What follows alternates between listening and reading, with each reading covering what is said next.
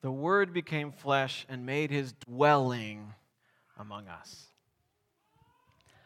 A number of years ago, a journalist at the Washington Post had an idea.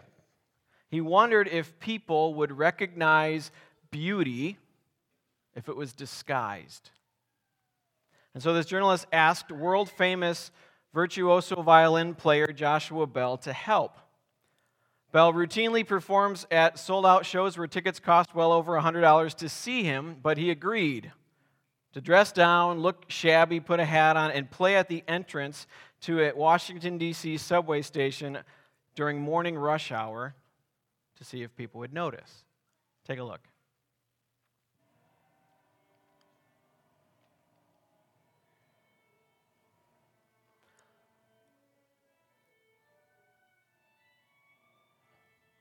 For an hour, Bell played classical masterpieces. He didn't skimp out on his performance at all, and he played on his $3.5 million violin, Stradivarius, to see if anyone would notice and how much money he would receive in his case. And so, as he shredded some of the hardest violin solos ever written by Bach, one of them, people walked by.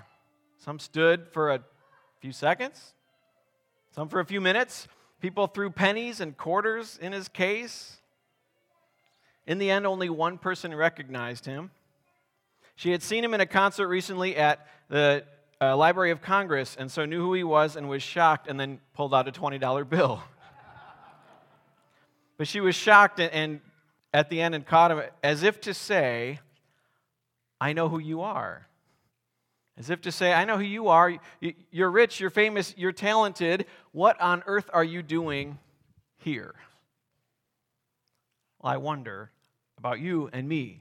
Would you recognize beauty if it was disguised like that?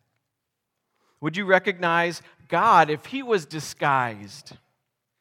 And that's the message of Christmas, isn't it? The Word became flesh and made His dwelling among us.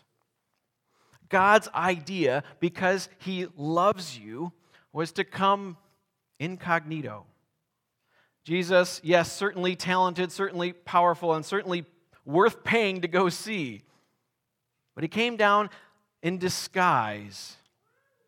You might say to the subway station of our pain and our broken lives and our regrets.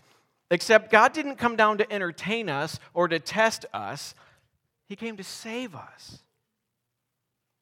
Christmas is not just a cutesy story, it is the story. The Word, God Himself, became flesh and made His dwelling among us. I love one translation says, the Word became flesh and moved into our neighborhood. God has come near to you because He wants to rescue you, not at your expense, but at His expense, on His dime, on His life. We should look we should look at Jesus and say those words I know who you are. You're famous, you're rich, you're talented. What on earth are you doing here? Well, he's here because he loves you and he wants to save you. So, that pain that you're carrying, God comes near and dwells with you because he loves you. That grief that you feel this time of year, God comes near to you and dwells with you because he loves you. Those deep, nagging questions you just have, keep having, or that guilt you keep carrying, wondering if you can ever make it right or outlive your mistakes. Well, the answer is no, you can't. And that's why Jesus came for you, to dwell with you and to rescue you because he loves you. The Word became flesh and made his dwelling among us. As you saw earlier, God made the biggest journey, the hardest journey, the most painful journey from heavenly perfection to a manger with poor young parents and poor, dirty, smelly shepherds standing around looking at God disguised as a little baby. And that journey would keep on taking him to a cross to die for you, and then an empty tomb where he rose for you. God comes near to you tonight, this Christmas. God dwells with us because he loves you. In Jesus' name, amen.